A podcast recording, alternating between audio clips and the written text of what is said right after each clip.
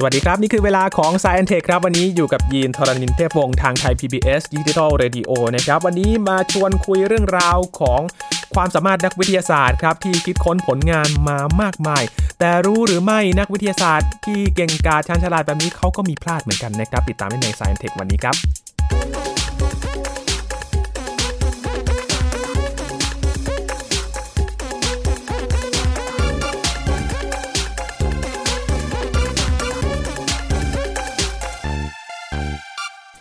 คนเราอาจจะไม่ใช่เพอร์เฟกตลอดเสมอไปนะครับ เวลาทำอะไรเราก็มีความผิดพลาดกันได้เป็นเรื่องธรรมดานะครับ ไม่เว้นแม้แต่นักวิทยาศาสตร์เหมือนกันนะครับ เรามาคุยกับอาจารย์บัญชาธนบุญสมบัตินะครับ ว่าเขามีเรื่องอะไรที่เขาทำพลาดกันบ้างนะครับ สวัสดีครับอาจารย์ครับ สวัสดีครับยีนครับ สวัสดีครับท่านผู้ฟังครับ เขาบอกว่าสี่เท้ายังรู้พลาด นักปราชญ์ยังรู้พลั้ง แต่อันนี้สี่เท้ายังรู้พลาดนักวิทยาศาสตร์อาจจะรู้พลั้งด้วยเหรอครับอาจารย์ครับ แล้วนักวิทยาศาสตร์นี่พลั้งได้แน่นอนครับมนุษย์นักวิทยาศาสตร์ก็เป็นมนุษย์นะครับ จุดน่าสนใจคืออย่างนี้ นักวิทยาศาสตร์ที่เรียกว่าเก่งมากๆนี่นะครับ คนก็คิดโอ้โหชาญฉลาดมากเนาะ เวลาพลาดที่บางทีพลาดไม่น่าเชื่อเหมือนกันนะนะครับ แล้วก็พลาดแล้วแบบดื้อ ดื้อชนิดว่าจนกระทั่งเรียกว่าก่อนตายก็ยังไม่ยอมเชื่อในสิ่งที่มันเป็นจริง ยังดื้อดึง ก็ อยู่ ก็ยัง นะ มีอยู่ก็ก็มีอยู่เหมือนกันนะครับคเพรั ราะ บ ฉะนั้นเนี่ยเวลาพูดว่าถ้าเป็นนักวิทยาศาสตร์แล้วยึดถือหลักตามหลักฐานเนี่ยอาจจะใช้ไม่ได้จริงเสมอไป คือโดยหลักการแล้วเนี่ยนะครับทางวิทยาศาสตร์นี่สามารถเปลี่ยนแปลงความเชื่อได้ หากมีหลักฐานใหม่ ครับ ที่มีหลักการรองรับมีหลักฐานที่ชัดเจนมาก จนกระทั่งพิสูจน์แล้วด้วยแง่มุมต่างๆเนี่ยนะครับจนแทบสิ้นข้อสสิ้นสงสัย อืม ตามภาษากฎหมายเรียกว่าอย่างนั้นใช่ไหมครับ ครับ แต่นักวิทยาศาสตร์บางคนเนี่ยนะก็ก็ดื้อนะครับ อืม มีความดื้ออยู่ จะเป็นด้วยอะไรเนี่ยอาจจะลองฟังดูนะครับ ยกตัวอย่างมาสักห้าคน ครับ นะครับอิน มี ค ใคร รับ บ้างครับอาจารย์ครับ ครับ คนแรกนี่อาจจะไม่ไม่ได้ตื่นเต้นมากเท่าไหร่นะครับวิลเลมทอมสันฟังนี้อาจจะอืมไข่นอแต่ถ้าพูดว่าชื่อหลอร์ดเคลวิน อ่าเคลเคลวินนี่เป็นหน่วยอุณหภูมิ ครับ นะครับซึ่งหากว่าไม่ใช่คนที่เด่นดังจริง ๆ หรือเก่งจริงๆเนี่ยวงการวิทยาศาสตร์คงไม่ยกย่องเอาชื่อมาตั้งเป็น เป็นหน่วยวัด เป็นหน่วยวัด อุณหภูมิ อ่าอุณหภูมิที่สำคัญทางวิทยาศาสตร์นะครับลอร์ดเคลวินนี่เป็นคนที่พัฒนากฎข้อที่หนึ่งกับสองของเทอร์โมไดนามิกส์นะฮะสำคัญมาก ๆ เลย แล้วเก่งทั้งบุตรระบูคืออย่างนี้เก่งทั้งทฤษฎีและทดลองด้วย ครับ แล้วก็มีชื่อเสียงมากเป็นนักฟิสิกส์ชั้นนำในยุคของเขาเลย อืม นะครับ แต่ก็มีบางเรื่องที่พลาดมากเลยนะครับ คือ ครับ เขาเคยคิดอย่างนี้ฮะ เอ๊ะโลกนี่อายุเท่าไหร่เนาะลอร์ดเคลวินก็นึกว่า เอ๊ะ ถ้าเกิดโลกเนี่ยร้อนจัดนะตอนแรกนะครับ ครับ ร้อนจัด แล้วก็เย็นตัวลงช้าๆ ทุกจุดเย็นเท่ากันปั๊บเนี่ยนะฮะ จนกระทั่งกลายเป็นก้อนแข็งๆในปัจจุบัน พบว่าโลกนี่มีอายุประมาณสักไม่เกิน 100 ล้านปี อ๋อ นะครับซึ่งต่ำมากเลยนะครับ ครับ ต่ำมากเลยเพราะว่าปัจจุบันนี่ยินอาจจะพอทราบว่าโลกนี่ต้อง 4,500 ล้าน ครับ ปี คือต่ำไปต้อง 45 เท่า นะครับอันนี้ถือว่าเป็นความผิดพลาดที่ใหญ่พอสมควรเหมือนกัน อืม นะฮะแต่อาจจะไม่ใช่เรื่องที่สำคัญมากนัก เพราะว่า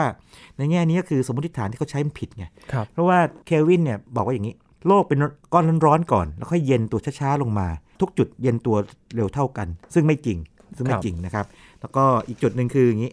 ตอนนั้นเนี่ยไม่คิดถึงเรื่องของธาตุกัมมันตรังสี ซึ่งทำให้โลกร้อนได้ด้วยนะครับ อืม หมายถึงว่าเนื้อโลกเนี่ยร้อน เพราะว่า ครับ มีการแผ่รังสีความร้อนออกมา อันนั้นก็เป็นคนแรกนะครับที่ว่าถ้าหากสมมติฐานผิดเนี่ยนะครับ แม้แต่นักวิทยาศาสตร์ชั้นนำนะครับก็อาจจะคำนวณผิดพลาดไปได้ อืม เยอะเลย ครับ เรามาดูคนที่สองไหมครับ ออปเพนไฮเมอร์ คนนี้นี่ ออปเพนไฮเมอร์นี่ คนไทยไม่ค่อยรู้จัก แต่ถ้าพูดว่า ออปเพนไฮเมอร์นี่นะครับ ตั้งแต่เด็กเนี่ยเขาเรียกวันวันเดอร์ชายเลย คือเป็นจีเนียสมาตั้งแต่เด็กเลยอะแสดงความฉลาดมานะครับ แล้วก็ต่อมานี่ก็เป็นนักฟิสิกส์ชั้นนำนะครับสำคัญเนี่ยอาจจะมี 2 เรื่องนะครับที่ใหญ่ ๆ เลยนะครับ เรื่องหนึ่งเนี่ยเกี่ยวหลุมดำ ครับ ออปเพนไฮเมอร์นี่กับลูกศิษย์ครับชื่อฮัตแลนชไนเดอร์เนี่ยนะครับได้เขียนบทความวิชาการชิ้นแรกเลยที่บอกว่าดาวฤกษ์นี่สามารถยุบตัวลงไปนั่นในสุดกลายเป็นหลุมดำได้ อืม นะครับแต่ตอนนั้นไม่ใช่คำว่าหลุมดำนะครับ แต่เป็นบทความแรกเลยของโลก แล้วบทความนี้ปรากฏว่าอย่างนี้ ตีพิมพ์ในวันที่ 1 กันยายนคศ ครับ 1939นะครับแล้วจริงๆแล้วเนี่ยถ้ามีคนมาศึกษามันต่อไปณณตอนนั้นมากๆเนี่ยนะครับความก้าวหน้าเรื่องหลุมดำก็จะไปได้เร็วกว่านี้ ครับ แต่ปรากฏว่าวันวันเดียวกันเลยเนี่ยนะครับเป็นวันที่สงครามโลกครั้งที่สองปะทุขึ้น อืม อ่าเรื่องหลุมดำก็เลยหยุดไป โอ้โห ครับแต่เรื่องนี้ไม่สำคัญเท่าอย่างนี้ครับ พอสงครามโลกครั้งที่ 2ปะทุขึ้นปั๊บเนี่ยนะด้วยความเก่งกาจของเขาเนี่ยนะครับถูกเชิญไปเป็นเรียกว่าผู้นำนะครับหรือผู้จัดการหรือคนเบอร์หนึ่งเลยของโครงการแมนฮัตตัน ซึ่งเป็นโครงการที่สหรัฐอเมริกาเนี่ยพัฒนาระเบิดอะตอม ครับ ขึ้นมานะครับดังนั้นถ้าเกิดมีใครถามคนผู้ฟังนะครับ บอกว่าบิดาของระเบิดอะตอมคือใคร อย่าตอบว่าไอน์สไตน์นะครับ ครับ นั่นคือการตอบที่ผิดต้องตอบว่าชื่อออปเพนไฮเมอร์ อืม จูเลียสโรเบิร์ตออปเพนไฮเมอร์ ครับ ครับทีนี้ฮอปเปนไฮเมอร์นี่พลาดยังไง ตอนที่ทำงานอยู่นี่นะครับทำงานอยู่ที่ Institute of for Advanced Study อยู่ที่มหาวิทยาลัยพรินสตันสถาบันนี้ถูกสร้างขึ้นมาเนี่ยนะครับสำหรับพวกนักคิดชั้นยอดเลยอย่างไอน์สไตน์จริง ๆ มีบางคนบอกว่าสถาบันนี้ถูกสร้างมาเพื่อไอน์สไตน์ด้วยซ้ำไป นะ คือพอไอน์สไตน์อยู่อเมริกาปั๊บเนี่ยโอ้โหโด่งดังมาก ครับ ใช่ไหมนักฟิสิกส์อันดับหนึ่งของโลกเนี่ยนะครับสร้างสถาบันขึ้นมาให้คิดเต็มที่เลย อื ไม่ต้องห่วงเรื่องสอน นะฮะคิดอะไรออกมาเลย ตอนที่ออปเพนไฮเมอร์อยู่ที่นี่เนี่ยนะครับ ก็มีนักฟิสิกส์ตอนนั้นแบบอายุน้อยๆคนหนึ่งครับ ชื่อเล o อนคูเปอร์มาคุยกับเขา แล้วก็เสนอความคิดบอกว่า ไอสารตัวนำยิ่งยวดเนี่ย ซึ่งเป็นสารที่ความต้านทานไฟฟ้าเนี่ยเป็นศูนย์เลย เวลาอุณหภูมิลดต่ำไปเนี่ย มันน่าจะทำงานแบบนี้คือมันมีอิเล็กตรอนจับคู่กันนะครับแล้วก็ไปด้วยกัน แล้วก็ทำให้ความต้านทานเนี่ยเหลือเหลือศูนย์ปรากฏว่าเขาก็เสนอไอเดียมาแบบนี้เอาไปไทเมอร์ฟังแล้วบอกไม่ได้เรื่องเลย ครับหยุดหยุดหยุดไม่ต้องพูด แล้วพอคูเปอร์เนี่ยจะเสนอว่าจะให้สัมมนานะครับในสถาบันก็ขัดขวางอีก แล้วก็บอกว่าไงฮะบอกว่าคูเปอร์คุณเนี่ยไม่ดีพอไม่เก่งพอสำหรับสถาบันนี้ อืม ไปซะ โอ้ ไป ไล่อหาย่าง งาน น ให เล ม่ ยฮะ ไล่ไล่เลยครับ คือไม่ไม่รู้ว่าด้วยอคติอะไรนะครับ ครับ แต่ตอนหลังเกิดอะไรขึ้น พอคูเปอร์ออกไปนะครับ ไปอยู่ที่มหาวิทยาลัยอิลลินอยส์ไปเจอกับนักฟิสิกส์อีกสองคน ชื่อบาดีน จอห์นบาดีน อีกคนหนึ่งชื่อโรเบิร์ตชีเฟอร์นะครับจอห์นโรเบิร์ตชีเฟอร์ก็พัฒนาทฤษฎีขึ้นมา ชื่อทฤษฎี BCS BCS นี่เป็นชื่อย่อของ 3 คนนะคือบาดีนตัว B นะ ครับ แล้วก็ C นี่คือคูเปอร์ Cooper แล้วก็ S คือชีเฟอร์นะครั ครับ บ เอ่อทฤษฎี BCS เนี่ยเป็นทฤษฎีที่อธิบายปรากฏการณ์นำไฟฟ้ายิ่งยวดได้สำคัญยังไงล่ะ ก็มันถูกต้องเพราะว่ามันได้รับรางวัลโนเบล นะครับทำให้ สามคนนี้รางวัลโนเบลไปเลย ก็กลายเป็นว่าอย่างนี้ฮะหัวใจของไอ้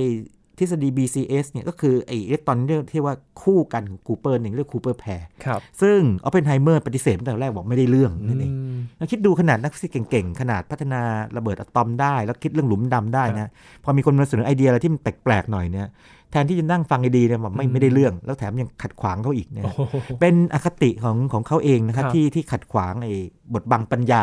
ที่ อืม มันน่าจะเกิดขึ้นมาตอนนั้น ครับ นะฮะแต่คนอย่างคูเปอร์ก็เรียกว่าในสุดก็หาทางไปจนได้ ก็คือ นะครั ไป บ เจอถูกที่ถูกทาง ใช่ถูกที่ถูกทางนะครับบางที ครับ คนเราที่เก่งนะแต่ว่าถ้าเก่งแล้วอยู่ผิดที่ผิดทางนี่ก็ไม่สามารถฉายแววได้เน อะเจอเจอคนขวาง อาจจะเป็นความตั้งใจของไฮเมอร์หรือเปล่าครับอาจารย์ ไม่ไม่แน่ใจว่า คนจริงก็ขอบคุณนะที่ที่ ครับ ไล่ไปนะฮะก็เลยไปเจอ ให้ไปเจอกัน ไปเจอกัน สา สาม ม ค คน นก็เลยได้โนเบลไพรส์ไปสามคนเลยนะครับครับนั่นคือคนที่สอง ครับผม นะครับอันนี้คือจะเห็นว่าอคติของคนเราเนี่ยบดบังได้ ไม่ได้ปัญญาที่เปลืองปราดมาก อืม ๆนะครับ แล้วคนที่สาม อันนะคที่รับ สามเฟรดฮอยฮอยนี่คนไทยไม่รู้จักแน่ๆเลยเฟรดฮอยแต่ถ้าพูดบิ๊กแบง เคยได้ยินไหม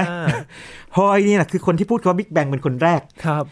ฮอยเนี่ยเป็นนักดาราศาสตร์เรืองนามมากเลยนะครับ คือเรียกว่าเป็นเบอร์ต้น ๆ ของโลกในในยุคของเขาเลยนะครับ แล้วก็เป็นคนที่ฮอ w กิงสตีเฟนฮอ w กิงเนี่ยอยากไปทำงานด้วย แต่ฮอยฮอยด้วยเหตุอะไรไม่รู้นะไม่ไม่ได้รับเข้าไปนะครับ แต่ว่าฮอยพูดเขาบิ๊กแบงเนี่ยไม่ใช่ว่าเชื่อนะครับฮอยพูดเสียดสี พูดเสียดสีคืออย่างนี้ฮะบิ๊กแบงเนี่ยไอเดียคร่าวๆคืออย่างนี้ เอกภพเนี่ยมีกำเนิดมาจากจุดเล็กๆ แล้วก็ตูมออกมา จริงๆ มันไม่ใช่การระเบิดนะมันเป็นการกำเนิดของเวลาและอวกาศออกมาจาก จุดเล็กๆ จุดหนึ่งออกมา แล้วก็มีเรียกว่าพวกสารสสารต่างๆ ก่อตัวเป็นดวงดาวเป็นกาแล็กซี่ต่างๆออกมา อืม ครับฮอยไม่เชื่อไง อ๋อ ฮอยฮอยบอกว่าไอเดียแบบนี้เนี่ยมันเหมือนกับคุณไปงานงานเลี้ยงงานหนึ่งใช่ไหมแล้วมีเค้กก้อนใหญ่อยู่ ครับ แล้วจู่ๆก็มีสุภาพสตรีสาวสวยโผล่มาจากเค้กแบบจู่ๆก็โผล่มาจากไหนไม่รู้ อื นะ ม โผล่จากเค้กออกมาอย่างเงี้ยมันช่างฟังแล้วเป็นวิทยาศาสตร์เทียมเหลือเกิน โอ้ คืออธิบายด้วยเหตุด้วยผลไม่ได้หรือว่าจู่ๆทำไมถึงมีสสารออกมาจากจุดเล็กๆ ได้ขนาดนั้นฮอยก็บอกว่าเอาละงั้นผมเรียกมันว่าบิ๊กแบงแล้วกัน เป็นการเรียกเสียดสีนะครับ ครับ แต่ปรากฏว่าไอการเรียกเสียดสีแบบนี้เนี่ยคนชอบไงมันมันฟังมันง่ายเนี่ยบิ๊กแบงฟังมัน อืม ตู้มามาแบบใหญ่ๆใช่ไหมแบงคือระเบิดใช่ไหมบิ๊กคือใหญ่ใช่ไหมฮะสิ่งที่เขาเชื่อคือเขาเชื่อในทฤษฎีทฤษฎีหนึ่งคือ ครับ เรียกว่า steady state theory คือทฤษฎีสถานะคงตัว คือเอกภพเนี่ยนะครับมันก็เป็นอย่างนี้มันแหละ แม้ว่ามันขยายตัวก็จริงนะแต่ขยายไปแล้วเนี่ยปรากฏว่ามันก็มีการสร้างสสารขึ้นมาใหม่ อืม นะครับจนทำให้เราเห็นว่าเอกภพเนี่ยเป็นเป็นปกติดีความหนาแน่นเฉลี่ยเท่าเดิม ครับ แม้ว่าตอนหลังเนี่ยจะพบว่ามีหลักฐานเช่น เอกภพนี่นะครับมีเขาเรียกว่ารังสีคอสมิก เป็นไมโครเวฟคอสมิกของจักรวาลเนี่ยนะครับ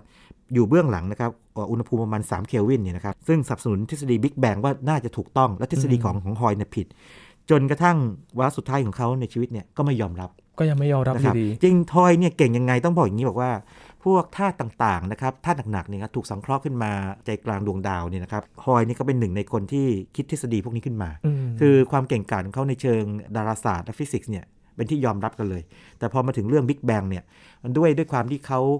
เชื่อมั่น เชื่อมั่นในในเรียกว่าอย่างนี้ สิ่งที่จะเป็นทฤษฎีวิทยาศาสตร์ได้เนี่ยมันควรจะมีเหตุมีผลชัดเจน ถ้าคุณมาจู่ๆมาบอกว่าจู่ๆตูมอะไรออกมาอย่างนี้นะแล้วมีอะไรโผล่มาเนี่ยนี่มันวิทยาศาสตร์เทียม ครับ อ่าฮอยเชื่อเชื่อแบบนั้น ก็เลยพลาดเรื่องนี้ไปอย่างจังเลย อืม นะครับ อันนี้นี่จะว่าฮอยก็ไม่เชิงไม่ไม่ได้เต็มปาก เพราะว่าเขาเชื่อมั่นในกระบวนการทางวิทยาศาสตร์ ครับ ที่เป็นวิทยาศาสตร์แบบแท้มาก ๆ เลย อืม แต่ว่ามาพลาดเอาตรงที่ว่าแม้ว่าจะมีหลักฐานมาแล้วในยตอนหลังเนี่ย ครับ พลอยก็ยังไม่เชื่อ อันนี้พลาดตรงนี้ อ๋อมา นะตรครับ งนี้นะครับ แต่ว่าการเป็นความบังเอิญนะครับ อาจารย์ที่ พูดคำว่าบิ๊ก บิ๊กแบงใช่ใช่เป็นเป็นคำเสียดสีนะครับ เวลาตอนนี้ให้ทราบเลยว่าคำบิ๊กแบงเนี่ยมาจากเฟรดฮอยนะครับเป็นเป็นนักดาราศาสตร์ เป็น นะครับ คู่ที่ให้ จะเห็นว่า คำ เราเรา อง เราไม่ค่อยจะรู้นะว่าคำคำไหนมาจากใครเนาะ ครับ นะครับแต่ว่าแต่ว่าเบื้องหลังคนคนนั้นเนี่ยต้องมีอะไรบางอย่างที่น่าสนใจอยู่เสมอเลย โอ้ เบื้องห จา ลั ก ง ความบังเอิญนี่หยิบเข้ามาใช้เลยนะฮะ ใช่ใช่ใช่นะครับ คนที่ 4 นะครับ ครั ไล บ นัสพอลลิงอ่าคงไม่รู้จักอีกเหมือนกัน แต่พอลลิงนี่คืออย่างนี้นะฮะ เป็นนักเคมีที่เก่งที่สุดในโลกในยุคของเขาเลยอ่า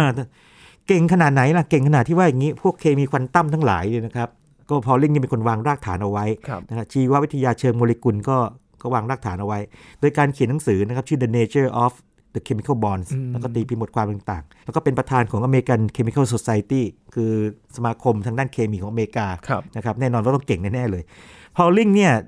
ได้รับรางวัลโนเบลสองครั้งด้วยนะครับ โอ้ คิดดูคนเรานี่รางวัลโนเบลครั้งเดียวนี่ก็ถือว่าเป็นเกียรติมากแล้วใช่ไหม ก็อแบบ างคน โอ้สุดๆแล้วะฮะ บางคนเนี่ยได้แต่ว่าแบ่งกับคนอื่นก็มีถูกไหมคครั รับบ ได้สองคนแบ่งไปคนละครึ่ ได้ ง เป็นกลุ่ม อ่าได้เป็นกลุ่มได้เป็นอะไรอย่างเงี้ยแต่พอลลิงนี่คนเดียวกวาดไปสองรางวัล โอ้ รางวัลหนึ่งจากเคมี ครับ นะสาขาเคมีในปี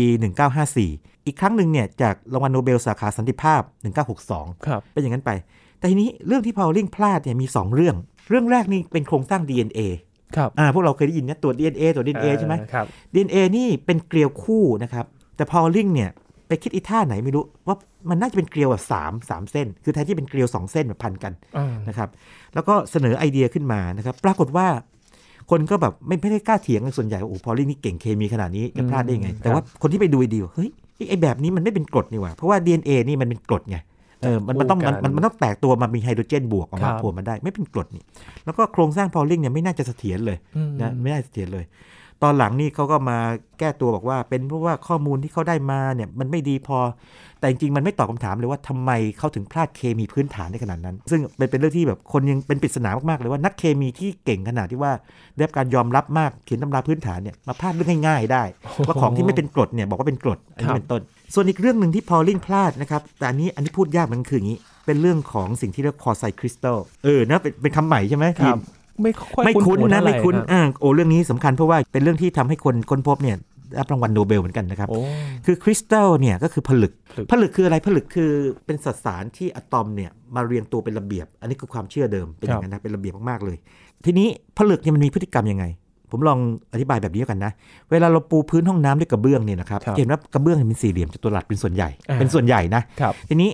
จัตุรัสถ้ามันขนาดเท่ากันเนี่ยเวลามาต่อกันเนี่ยมันต่อกันสนิท อ่าลงล็อก ไม่ไม่ไม่เหลือที่ว่างเนอะ ครับ ทีนี้จะเกิดอะไรขึ้นถ้าเกิดว่าเราใช้กระเบื้องรูปห้าเหลี่ยมด้านเท่า ครับ ยีนลองจินตนาการนะครับเอาห้าเหลี่ยมมาต่อกับห้าเหลี่ยมต่อห้าเหลี่ยม มันจะมีที่ว่างอยู่ใช่ไหมคือคือ อ่ามั มันมันไม่มันไม่สามารถจะเติมเต็มได้ไง ครับ นะแต่ถ้าเป็นสามเหลี่ยมเนี่ยมันยังใส่เข้าไปได้ใช่ไหม ครับ สามเหลี่ยมอันหนึงหัวตั้งอันหนึงหัวกลับ อ่ามันก็จะ อ่ะ กลับไป มันมัน กลับมันมั มา นอ่ะมันมันเป็นปูเต็มพื้นได้ ครับ แต่ห้าเหลี่ยมเนี่ยปูไม่ได้นะครับ อ๋อ เออห้าเหลี่ยมปูไม่ได้หกเหลี่ยมยังปูได้นะหกเหลี่ยมนี่ปูได้ ปูแล้วเต็มพื้นได้ ครับ ในในทางในทางผลึกวิทยาเนี่ยหรือผลึกศาสตร์เนี่ยเขาพูดไว้อย่างนี้บอกว่าไอ้สมมาตรแบบ5เนี่ยมันเป็นสมมาตรต้องห้าม คือปูถ้าปูเป็น 2 มิติเนี่ยปูแล้วไม่เต็มพื้นไงดังนั้นไอ้ไอ้สมมาตรแบบ5เนี่ยใน 3 มิติเนี่ยก็เป็นสมมาตรต้องห้ามด้วยทำนองนี้เป็นต้นนะครับปรากฏว่าในปีคศ 1982 ก็มีชาวอิสราเอลและคนยิวเนี่ยนะครับไปทำงานอยู่ที่อเมริกา ครับ National Bureau of Standard นะครับเขาทำงานกับกล้องจุลทรรศน์อันหนึงที่เรียกว่า TEM นะ ครับ ก็ไปเจอ ไปเจอว่าโลหะผสมระหว่างอลูมิเนียมกับแมงกานีสที่เรียกอลูมิเนียมเพราะเรียกแบบอเมริกันไงนะฮะ ไม่ใช่อลูมิเนียมแบบอังกฤษอลูมิเนียมกับแมงกานีสเนี่ยพอมันเย็นตัวรวดเร็วปั๊บเนี่ยมันเกิดเฟสหรือว่าเกิดสสารขึ้นมานะครับ ซึ่งปรากฏว่ามันมีสมมาตรต้องห้าม ห้าเหลี่ยม คือใช่เป็นเป็นเป็นสิบเหลี่ยมด้วยซ้ำไป สิบเหลี่ยมเหรอ เออใช่ทำทำนองนี้คล้ายๆเป็นเป็นสมมาตรแบบสิบซึ่งถ้าเป็นตำราผึกวิทยาทุกเล่มในโลกณขณะนั้นเนี่ยบอกว่าเป็นสมมาตรต้องห้ามมีไม่ได้หรอก แต่เชชแมนเนี่ยนะครับชื่อคนนี้ชื่อแดเนียลเชชแมนเนี่ยนะครับเช็คแล้วเช็คอีก ถึงขนาดไปเรียกเพื่อนนะครับมาดูอะไรเงี้ยแบบเฮ้ยมันเป็นอย่างนี้จริง อืม แล้วก็เสนอแน่นอนก็ต้องเสนอให้คนใกล้ตัวก่อนคือหัวหน้าห้องปฏิบัติการใช่ไหม ครับ เสนอไปบอกว่าอย่างนี้ หัวหน้าบอกว่านี่คุณนี่มันเรื่องพื้นฐานมากเลยนะ อืม ผิดได้ยังไงเนี่ยอย่างเงี้ยฮะ อ่า ไปดูใหม่ซะ อ่านซะมั่งนะ ไอ้ตำราพื้นฐานเนี่ย ล้อเล่นหรือเปล่าเนี่ เอย อใช่ อะไรอย่างนี้ ทีนี้เขายืนยันว่าเขาเจอจริง ครับ โอ้โหไล่ออกจากกลุ่ม โอ้ เชิญแบบ คุณกำลังทำให้สถาบันเสื่อมเสียชื่อเสียง เราเป็นสถาบันอะไรรู้ไหม National Bureau of Standards เนี่ยนะครับ ปัจจุบันคือ NIST คือ National Institute of Standards and Technology ครับ เป็นสถาบันที่วางมาตรฐานทางวิทยาศาสตร์ของสหรัฐอเมริกาไง อืม ความยาวต้องเท่านั้นเท่านี้ การวัดต้องเท่านี้เครื่องไม้เครื่องมือต้องแบบนั้นแบบนี้ คุณมาพลาดเรื่องพื้นฐานนี้ได้ยังไง มาบอกว่าสิ่งที่ตำราบอกว่ามีไม่ได้มีได้ยังไง ครับ นะถึงขนาดนั้นเลย โอ้ แล้วเชชแมนนี่สู้สู้หน้าดูนะครับ ครับ ในการที่ว่าวิ่งไปหาเป็นนักวิชาการท่านหนึ่งนะครับ ซึ่งใจกว้างไงนักวิชาการท่านนี้นี่เป็นนักโลหะวิทยานะเป็นนักวัสดุศาสตร์ ก็ไปปรึกษาเพื่อนนะครับ เพื่อนร่วมงานที่เป็นคนที่เก่งทางด้านพวกผลึกวิทยานะครับ ครับ บอกว่าคนคนนี้ก็มายืนยันว่างานเชชแมนน่าจะถูก อืม หาข้อผิดพลาดไม่เจอไม่ได้บอกว่าถูกนะแต่หาข้อผิดพลาดไม่เจอเลยคือ คือพูดง่ายๆคือมันถูกอะนะ ครับ ไม่ไม่เจอโอ้สู้กันนานมากเลยครับ เรื่องนี้ เพราะว่าถ้าเกิดว่าสิ่งที่เชชแมนเจอเนี่ยนะครับ แปลว่าตำราทางด้านผลึกวิทยาในโลกทุกเล่ม ฉีกตำรา ต้อง มาเลยนะ ฉีกหมดเลย โอ้ แล้วเขียนขึ้นมาใหม่เลย ครับ แต่ตอนหลังก็พบว่าสิ่งที่เขาเจอนี่ถูกจริง เรียกคอไซคริสตัลมี ครับ ได้จริง ๆอะตอมไม่จำเป็นต้องเรียงตัวกันเป็นระเบียบเนี้ยบขนาดนั้น อืม แต่สามารถเรียงกันด้วยคณิตศาสตร์ที่แบบพิสดารมากคณิตศาสตร์นี่ซับซ้อนมากเลยครับ เอามาใหม่นะฮะเชชแมนก็เลยรับรางวัลโนเบลสาขาเคมีนะครับปี 2011 นี่เห็นว่าเห็นว่าอย่างนี้นะฮะตอนเจอนี่ 1982 ครับ รับรางวัล 2011 เวลาผ่านไปต้องนู่น นานมากเลยนะ 20 20กว่าปีใช่ครับ คือกว่าจะตรวจสอบจนกระทั่งมั่นใจแล้วไง โอ้ คือการที่จะฉีกตำราทิ้งได้เนี่ย โดยเฉพาะตำราพื้นฐานเนี่ย ต้องใช้เวลา ต้องตรวจสอบเข้มข้นมาก แต่ทีนี้กลับมาที่พอลลิงนิดหนึ่ง ครับ พอลลิงไม่เชื่อถึงขนาดที่ว่าเสียดสีนะ บอกว่าไม่มีหรอกสิ่งที่ควอไซคริสตัล คือความควอไซเนี่ยแปลว่ากึ่ง กึ่งผลึกไง ครับ เออกึ่งผลึก มีแต่ควอไซไซนติสฟังแล้วงงไหมคือมีแต่นักวิชาสตร์ที่กำกำกึ่งกึ่งๆ คือคือเสียดสีว่าเชชแมนเนี่ยไม่ใช่นักวิชาสตร์ของจริง อืม เป็นแค่นักวิชาสตร์แบบไม่ไม่เต็มตัว โอ้ จริงบ้างเออคือแรงนะเนี่ย ถึงขั้นไล่ได้ เหมือน ขนาดนั้นเลยนะ เออคือด้วยความที่เขาแบบเป็นคนดังมากแล้วก็เก่งมากเนี่ย เวลาเสียดสีนี่มันแบบโอ้โห มัน ค แรงมาก มัน เลยะ แรงนะเออแบบคุณจะไม่ใช่นักวิชาของแท้หรอก คุณก็เป็นได้แค่ของแบบจริงบ้างเท็จบ้างแค่นั้นเองอะไรเงี้ย โอ้ โอ้นี่นี่แรงนะ เหมือนกับสมมติว่ามีคนมาว่า สมมติว่าสื่อสารมวลชนคุณไม่ใช่สื่อจริงสื่อสื่อจริงบ้าง สื่อเทียม เท็จบ้างเออสื่อเทียมอะไรเงี้ยนะ ใช่ครับ นี่นี่แรงนะมันมันเหมือนดู โอ้ ดูถูกวิชาชีพไงแล้วถึงแม้ว่าสหภาพสาสากลแห่งพฤกษวิทยานะจะยอมรับนะฮะว่าคอไซคริสตัลเนี่ยเป็นเรื่องจริงนะฮะ ครับ แล้วก็เอราวันโนเบลเนี่ยได้ได้ทีหลังนะ ครับ ปรากฏว่าพาวลิงเนี่ยเสียไปก่อน แต่ว่าเรื่องเรื่องคือว่าสหภาพสากลแห่งพฤกษวิทยาเนี่ยนะครับเขายอมรับว่ามันมีจริงแล้วเนี่ย อืม ตัวไลเลสพอลลิงเองก็ไม่ยอมรับ อืม จนกระทั่งเสียชีวิตไป ดื้อไง อ๋อ ดื้อเรื่องนี้นี่น่าสนใจตรงนี้นะครับ เออยีนยีนลองคิดว่าทำไมทำทำไมคนคนหนึ่งดื้อขนาดนี้ มันด้วยความยึดมั่นในหลักการ ยึดมั่นใช่ยึดมั่นถือมั่นมาก มี ฉัน อะไร นี่รางวัล ใหม่ๆ โนเบล อาจจะไม่ สอง ยอม สองทีนะ เลยครับ ตำราพื้นฐานเคมี อืม อะไรแบบนี้ต่างๆนี่นะค ราง รับ วัลการันตีแล้ว ใช่ ขนาด ใช่ นี้ พอมีคนหนึ่งหรือว่าใครก็ตามเจอเรื่องที่มันมันฉีกตำราทิ้งเนี่ ครั ย บ คิดว่าเอ้ยมันเป็นไปไม่ได้ มันจะผิดได้ยังไง อืม ตำราอย่างนี้ ครับ เรื่องนี้เกิดขึ้นได้จริง แต่ว่าก็เป็นเรื่องใหญ่เหมือนกันนะครับอาจารย์ เป็นเรื่อง แบบว่า ใหญ่เป็นเรื่องใหญ่เพราะว่าทุก ๆ ครั้งที่มีการเรียกว่า เจอเอ่อการค้นพบที่มันฉีกตำราเดิมแล้วเขียนขึ้นมาใหม่เขียนนิยามของคำว่าผลึกขึ้นมาใหม่เลยนี่นะครับ แน่นอนว่ามันมันมันสะเทือนไงมันสั่นสะเทือนทั้งวงการเลย อืม พูดดิตำราที่เราใช้อยู่นี่ ต้องปรับ ผิด ตำรากันใหม่หมดเลย ผิดตั้งแต่หน้าหนึ่งเลยเอางี้ โอ้ ผิดตั้งแต่นิยามหน้าหนึ่งเลย ครับ มันมันแปลว่าอะไรนะครับเออนั่น อืม นั่นคือเรื่องใหญ่ของการวิทยาศาสตร์ ครับ แต่ว่าวิทยาศาสตร์นี่ยึดถือความถูกต้องเวลาจะต้องพิสูจน์เอง ที่ชื่อว่าแบบนี้ก็มีด้วย ครับ ยังมีอีกท่านหนึ่งใช่ไหม อ่า รับจรย์ คนสุดท้ายเรามีเวลาเหลือเท่าไหร่ครับยิน เหลือประมาณ 5 นาที ห้านาที ครับ เอางี้ไอน์สไตน์ไอน์สไตน์นี่อื้อหือ ก็ยังพลาดได้เหรอ พลาด อจ ได้ รย์ มากเลยครับพลาดทั้งสามเรื่องเลยยิน อ่ะเอาสั้นๆแล้วกันนะครับ เวลา ครับ ไม่เยอะนะครับ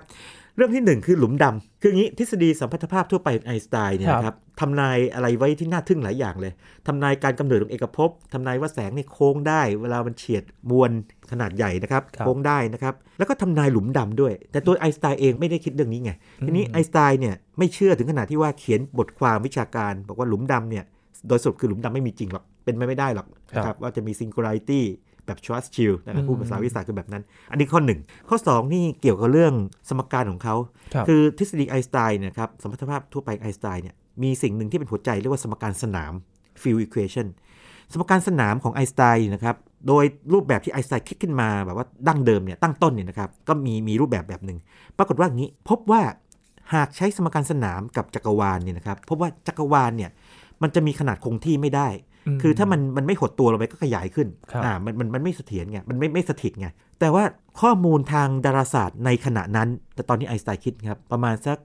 คศ1920 โดยประมาณเนี่ยนะครับ นักวิทยาศาสตร์เชื่อว่าจักรวาลหรือเอกภพทั้งหมดเนี่ยนะครับ มันมีขนาดคงที่โดยประมาณคือมีลักษณะสถิต ไอน์สไตน์เลยทำแบบนี้ ไอน์สไตน์เลยเพิ่มค่าเข้าไปค่าหนึ่งในในสมการตัวเอง เรียกว่าค่าคงที่ของจักรวาล ครับ นะครับแทนด้วยตัวแลมดาแลมดานี่คล้ายๆตัว V นะครับตัว V ใหญ่เนี่ยแล้วกลับหัวคือด้านแหลมอยู่ด้านบน อ๋อ เราลองคิดถึงตัว V นะตัว V ใหญ่นะแล้วแล้วกลับหัวมักลันบหัว อ่าตัวนี้คือแลมดาเรียกว่าค่าคงที่จักรวาล cosmological constant นะค ครั รับบ ใส่ลงไป เพื่อที่จะทำให้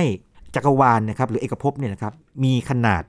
คงที่ อืม ถึงเรียกสัตว์สถิต แต่ตอนหลังปรากฏว่าไม่นานเลยก็มีการค้นพบว่าจักรวาลขยายตัว ครับ ไอน์สไตล์ บอกว่า ตายแล้วพลาดเลย โอ้โห ไม่น่าไม่น่าเลย คือถ้าเกิดว่าคงไอตัวไอเจ้าสมการตั้งต้นเอาไว้ไม่ใส่ค่าคงที่เข้าไปเนี่ยนะครับก็ดีอยู่แล้ว อ่า ไอน์สไตล์อาจจะเป็นคนแรกเลยก็ได้ที่ทำนายว่าเอกภพเนี่ยกำลังขยายตัวอยู่ เออ จากจากทฤษฎีตัวเอง ครับ ไอน์สไตล์เนี่ยก็เลยไปคุยกับเพื่อนนักฟิสิกส์คนหนึ่งชื่อกามอฟนะค ครั รับ บบอกว่าเนี่ยเป็นความผิดพลาดครั้งใหญ่ที่สุดในชีวิตของเขาเลย โอาจารย์บอกไม่น่าเลย เออไม่ไม่ไม่น่าใส่เลย แต่เกิดอะไรขึ้นรู้ไหมครับยิน โลกนี้มันมีความพลิกผันต่อเวลา หลังจากนั้นสักพักหนึ่ง นักดาราศาสตร์พบว่าเอกภพไม่เพียงแต่ขยายตัว อืม แต่ขยายตัวเร็วขึ้นเรื่อยๆด้วย คือแทนที่ขยายตัวไปเรื่อยๆด้วยอัตราปกตินะครับ ยิ่งยิ่งขยายตัวยิ่งเร็วขึ้นเร็วขึ้นเร็วขึ้นเรื่อย ม ๆ คือขยายตัวด้วยอัตราเร่ง ครับ และมีข้อเสนอว่าสิ่งที่ทำให้เอกภพขยายตัวอัตราเร่งเนี่ยอันหนึงเนี่ยอาจจะเป็นเขาเรียกพลังงานมืดอ่าไว้หาโอกาสมาคุยเรื่องนี้ทีหลังนะ โอ้ แล้วก็แบบจำลองของพลังงานมืดที่ง่ายสุดก็คือ การใส่ค่าคงที่จากจักรวาลของไอน์สไตน์ลงไปในสมการนั่นเอง อ้าว คือกลับกลายเป็นอย่างนี้ไอน์สไตน์นี่บอกว่าค่าคงที่จักรวาลแลมด้าของตัวเองเนี่ยใส่ลงไปนี่คือความผิดพลาดไม่น่า ครับ ใส่ลงไปเลย ครับ แต่นักจักรวาลวิทยาในปัจจุบันเนี่ยทิ้งเอาไว้บอกใส่ไว้ดีแล้ว อ๋อ เพราะว่าตัวนี้แหละเป็นตัวที่สามารถอธิบายใช้อธิบายอย่างง่ายๆที่สุดเลยว่า ครับ ทำไมจักรวาลถึงขยายตัวอย่างรวดเร็ว อืม รวดเร็วไม่พอนะ เร็วขึ้นเรื่อยๆด้วยเอาไอน์สไตน์เก่งมากเลยทำไมใส่คิดตัวนี้มาได้ ยังไง คือถ้าเกิดว่าไอน์สไตน์มีชีวิตอยู่นะคงคงยังงงสองตลบไง เอ้าง งงงแรก สรุป แบบ ควรใส่หรือไม่ควร ฉัน ใส่นะ ฉันฉันไม่น่าใส่ลงไปเลย แต่พอใส่ลงไปแล้วกลับกลายเป็นดี อ๋อ คือกลายเป็นว่านักจักรวาลวิทยาในปัจจุบันเนี่ยใช้ค่าคงที่จักรวาลไอน์สไตน์เนี่ยบ่อยมากเลย ถึงขนาดเป็นโมเดลมาตรฐานหนึ่งเลย โอ้ นะครับในทางจักรวาลวิทยา เรียกว่า lambda CDM อ่า ครับ ไว้หาโอกาสมาคุยเรื่องนี้ทีหลังนะครับ โอ้แต่ว่าอันนี้ก็ถือว่าเป็นความ เป็นความผิดพลาดครั้งยิ่งใหญ่ที่สำเร็จมาก ๆ นะครับ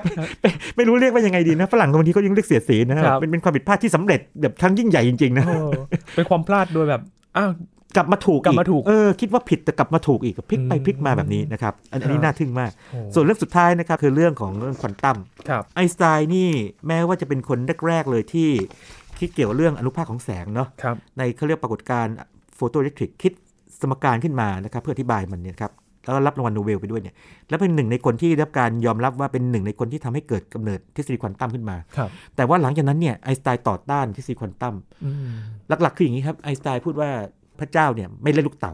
คือไม่ทำอะไรสุ่มๆ คือทฤษฎีควอนตัมเนี่ยมันมีเรื่องความน่าจะเป็นอยู่ด้วยไง อ๋อ เหตุการณ์หนึ่งเนี่ยจะเกิดขึ้นมีความน่าจะเป็นเท่านั้นเท่านี้ไอน์สไตน์ไม่ชอบไง อืม ไอน์สไตน์ชอบที่จะบอกว่าบอก แม่น ได้ชัดเจน ยำ ว่าเอออะไรแบบอะไรเกิดขึ้นมันก็ต้องเกิดอย่างนี้สิ ครับ ใช่ไหมฮะ ก็พยายามโจมตีทฤษฎีควอนตัมนะครับหรือกลศาสตร์ควอนตัมเนี่ยโอ้โหด้วยการทดลองความคิดหลายอย่างเลย แล้วมีการทดลองหนึ่งที่เป็นเป็นตำนานเลยเขาเรียกกล่องไอน์สไตน์กล่องไอน์สไตน์เนี่ยเป็นกล่องภาชนะปิดนะครับซึ่งข้างในเนี่ยนะครับมีตัววัดน้ำหนักแล้วก็ข้างนอกเนี่ยมีสปริงห้อยอยู่ ปรากฏว่าอย่างนี้ไอน์สไตน์บอกว่าเอาละเจาะรูช่องกล่องนี้นิดนึงนะแล้วปล่อยให้อนุภาคแสงเนี่ยหลุดออกไปหนึ่งหนึ่งตัว อืม นะครับ พอหลุดออกไปปั๊บเนี่ยนะครับเราก็ต้องวัดได้สิว่ามวลของอนุภาคแสงเนี่ยมันเท่าไหร่ใช่ไหม อืม อ่าเอ็มเท่าไหร่ใช่ไหม ครับ พอเอ็มเท่าไหร่ปั๊บเราก็บอกพลังงานได้สิ เพราะ E เท่ากับ mc กำลังสองไง อ่า เออแต่สมการเขาเนี่ยนะถ้าบอก m ได้บอกมวลได้ก็ต้องบอก e ได้อ่ะบอกได้เป๊ะเลยนะ ไม่มีความไม่แน่นอนเลยคือ วัดได้เป๊ะเลยเดลต้า e เป็นศูนย์เดลต้า e เป็นศูนย์แปลว่าวัดค่าพลังงานได้เป๊ะเลย ครับ ทีนี้ในนี้มีนาฬิกาด้วย นาฬิกาก็วัดได้แม่นยำมากเลย อื ความไม่แน่นอนของเวลาก็เป็นศูนย์ด้วย ครับ เพราะฉะนั้นพอจับเอาความไม่แน่นอนของพลังงานคือศูนย์มาคูณกับความไม่แน่นอนของเวลาเป็นศูนย์ปั๊บเนี่ยก็คือศูนย์อ้าว ดังนั้นเนี่ยหลักการของทฤษฎีควอนตัมอันหนึงที่เรียกว่าหลักของไฮเซนเบิร์กเนี่ยนะครับผิด เพราะหลักไฮเซนเบิร์กบอกว่า ถ้าเอาความไม่แน่นอนในการวัดค่าพลังงานออกมา คูณความไม่แน่นอนของการวัดเวลาออกมาเนี่ยมันจะมีค่าเล็กค่าหนึ่งเสมอเลย มันต้อง อืม มากกว่าค่าค่าหนึ่งเสมอเลยคือ ค ไม่ รับ เป็นศูนย์ไฮเซนเบิร์กผิดควอนตัมก็ผิดด้วยอ่า อ่า เอาไปอย่างนั้นเลยเพราะว่าเพราะว่าตัวหลักความไม่แน่นอนไฮเซนเบิร์กเนี่ยเป็นแก่นสำคัญมากอันหนึ่งของควอนตัมเนี่ยถ้า ครับ โจมตีไอ้ไอ้หลักนี้ได้ปั๊บเนี่ยทฤษฎีควอนตัมนี่เจ๊งเลย โอ้ อ่างั้นเลยนะฮะโอ้โห เกิดอะไรขึ้น ไอน์สไตน์ไปเสนอความคิดนี้ในการประชุมเรียกโซเวย์ครั้งที่ 6 นะครับ ที่กรุงบรัสเซลส์ประเทศเบลเยียม ปี 1930 เกิดอะไรขึ้น คนสำคัญคนหนึ่งนะครับ ที่เป็นเรียกว่าคนที่สนับสนุนทฤษฎีควอนตัมอย่างมาก ๆ เลยคือนิวส์โบเนี่ย ตกใจตื่นตะลึงเลย เพราะตอนนั้นคิดตามไอน์สไตน์ไม่ทันไง ครับ แล้วบอกแย่แล้วหายนะแล้ว เที่ยวแบบเที่ยวบ่นกับนักฟิสิกส์ในในการประชุมบอกว่าแย่แล้ว ถ้าไอน์สไตน์ถูกคราวนี้ ทฤษฎีควอนตัมเราถึงจุด ล้ จ ม บ ไปเลย แล้วมันไม่ใช่ควอนตัมอย่างเดียวฟิสิกส์เราถึงจุดจบด้วยเพราะว่าควอนตัมเนี่ยเป็นหนึ่งในทฤษฎีฟิสิกส์ที่ที่สำคัญมากๆไง ครับ มันมันมันไปด้วยกันหมดเลยไงบอกไม่ได้เลย คืนนั้นโบเนี่ยเห็นว่าตามตามเรื่องเล่าเนี่ยโบนี่นอนไม่หลับทั้งคืนเลย อืม แบบคิดคิดคิดคิดแล้วในที่สุดปิ๊งแวบออกมา จัดการไอน์สไตน์ได้แล้วครับ โอ้โห ครับโบบอกว่าอย่างนี้บอกว่าขณะที่อนุภาคแสงหลุดออกไปนี่นะครับ ครับ มวลมันลดลงใช่ไหมอ่ามวลลดลงไงเพราะว่ามวลมันหลุดออกไปกับตัวอนุภาคแสงไงพอมวลลดลงปั๊บจำได้ไหมว่ากล่องนี้มีสปริงติดอยู่ อ่าใช่ ไอ้กล่องเนี้ยมันตอนแรกมันถูกถ่วงด้วยค่าค่าหนึ่งพอมวลมันลดลงปั๊บเนี่ยมันเบาพูดง่ายๆมันเบาขึ้นเนี่ย อืม สปริงก็ต้องดึงขึ้นนิดหนึ่ง อ่า นะดึงดึงขึ้นไปนิดหนึ่ง